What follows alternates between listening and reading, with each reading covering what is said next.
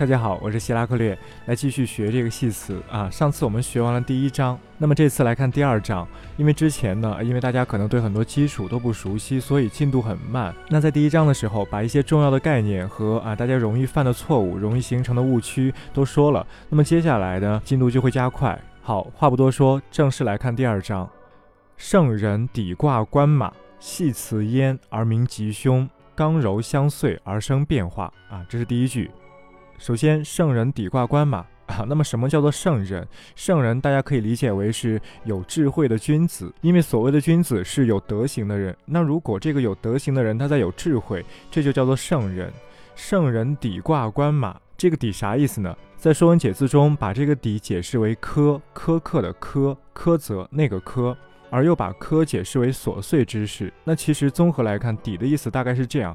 大家应该了解日本的一些神鬼文化吧。日本的阴阳师传说能够驱使神鬼，当然这是传说，这是过度的神话。像安倍晴明这样的阴阳师，他们所使用的其实也只是六人这样的术数。那这里的抵卦，抵这个字，它其实就像驱使神鬼的这个驱使。易经中的卦就像被驱使的那些神鬼。易经有64个卦，然后这64个卦还会继续去生变化，所以它非常的琐碎。那圣人去抵这些卦，就像去驱使这些琐碎的卦。那圣人去抵这些卦，就像去苛责这些神鬼，苛责他们为我们做事情，苛责神鬼为我们显灵，这就叫抵卦。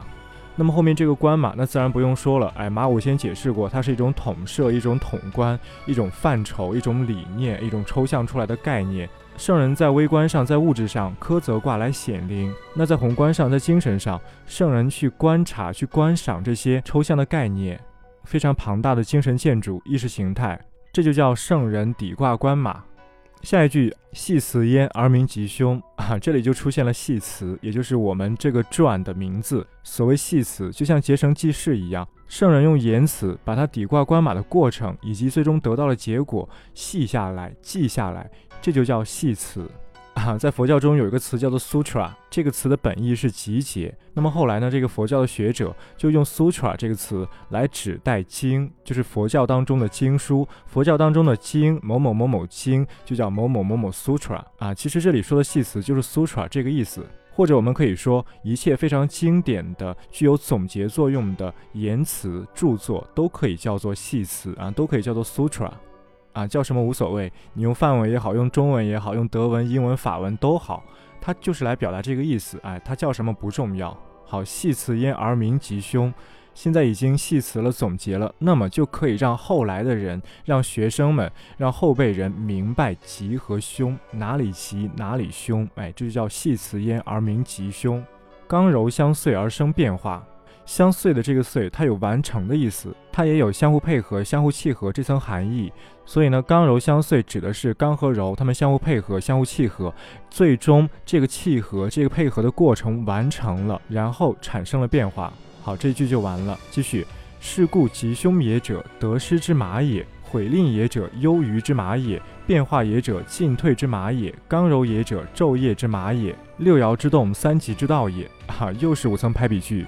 这5层的句式完全一样，什么是什么的什么都是这样一种句式。好，我们一句一句来分析啊。第一层，是故吉凶也者，得失之马也。首先要注意，这里有逻辑关系，它开头就说是故因此，因为什么？因为上面说的圣人抵挂官马，系辞焉而名吉凶，刚柔相遂而生变化，因为这些，所以才有了下面的5层含义。那第一层简化一下，吉凶是得失的马。就是这样，吉凶是得失的马，这啥意思呢？其实这里又再一次印证了我之前说的，古人嘴中的吉凶，它并非我们现代人、平常人想的那样，吉凶代表利害，代表好处和坏处因为人家这里直接说了，直接下定义了，吉凶是得失的马，得失、得到和失去嘛，一定要注意啊，吉凶是得失的马，而不是得失本身。不能认为吉就是得到，凶就是失去，这种想法大错特错。吉凶不是得失，而是得失的马。得失的马是什么意思？马这个字我们知道是统筹、是统观、是抽象出来的一种概念，是自上而下的俯视。这样说还是太晦涩太没有烟火味儿，太不接地气。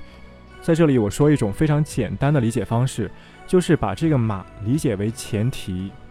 吉凶是得失的码，等于吉凶是得失的前提。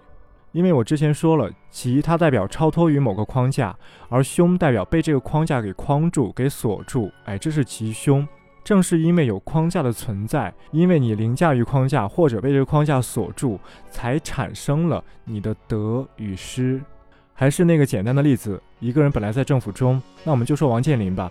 王健林他本来在政府中，在体系中，政府是一个框架，是一个体系。那后来他放弃了政府这个框架，这个体系，而选择了投身于市场，完全放弃掉了那层框架，那层体系。这整个过程就体现了吉凶是得失之码。在刚才王健林这个例子中，他本来在政府体系中，他本来是凶的，他被这个体系给框住了。他因为这个框架，因为凶而得到了一些，当然他也失去了一些。那现在他面临选择，他要选择是继续留在这个框架中，还是超脱于这个框架，逃离这个框架。他留在这个框架中，那他仍然是凶，他因为这个凶还会继续得到一些东西，比如稳定铁饭碗等等，这是他因为凶而得到的好处。他也必定会因此而失去一些东西，比如大好的机会，时代的机遇。那如果他选择跳脱这个系统，逃离这个系统，他如果选择吉的话，那么他能得到大好的机会，时代的机遇，但是他也必定会失去很多。他本来可以很悠闲，但是他踏入了市场，他因此越来越焦虑，他失去了本该属于自己的小生活，他和家人在一起的时间也不够多，这都是他失去的东西。这个例子就是吉凶得失之码的含义。吉凶不是得失，但是吉凶会产生得失，而且吉会产生得，会产生失，而且凶也会产生得，也会产生失。我们千万不要把吉凶这两个词给庸俗化，一提吉凶就是利害关系不是这样的，没有那么庸俗。古文中的吉凶不代表利害，古文中的得失才是我们普通人关注的那个利害。好，继续，毁吝也者，忧于之马。简化一下，毁吝是忧于的马。毁吝的含义是自我反省，也有追本溯源，甚至有和底层打成一片，接地气，有这种含义。毁吝这两个字以后我还会继续说到，在讲经的时候我会从相上去具体分析什么叫做毁吝。好，什么叫做忧于？忧这个字在古代叫和而行，是指一个人非常平和的行走，或者呢多个人一群人在一起非常和谐的行走，这叫做忧。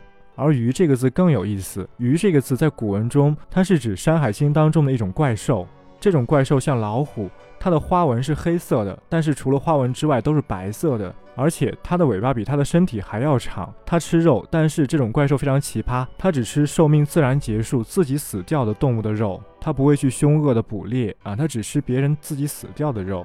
因为这种特质，所以古代认为它是仁兽仁义的仁，说它义而信，非常厉害，道德也非常高尚这叫于。那么忧于这两个字连起来就很容易理解了，因为忧是和而行，而于又是非常仁义的兽，所以忧于的含义就是和谐仁义。那么现在说毁吝是忧于的马，也就是说毁吝是忧于的前提，这就很通畅了。因为只有我们自己先毁吝，先自我反省，先追本溯源，先和底层人和万物打成一片，才能够和别人和大多数人和谐相处，甚至呢还能有仁义。所以这里说毁吝是忧于的马，是忧于的前提。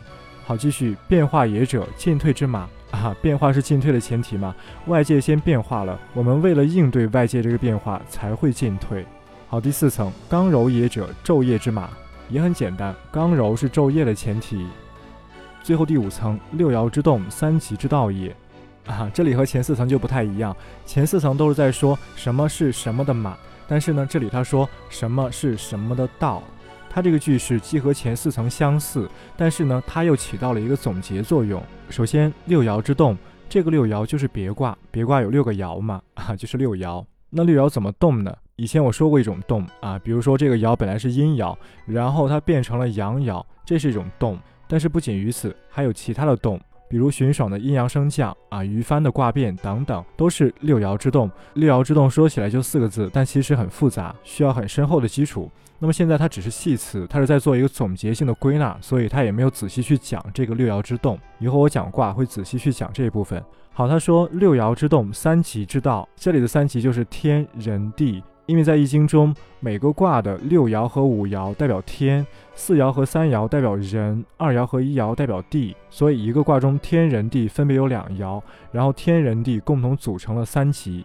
他这里说六爻之动，三奇之道，意思是六爻之动是破解天人地三奇的钥匙。好，今天先讲到这儿，系辞的第2章已经讲了一半了，那么明天继续讲下半部分，我们明天再见。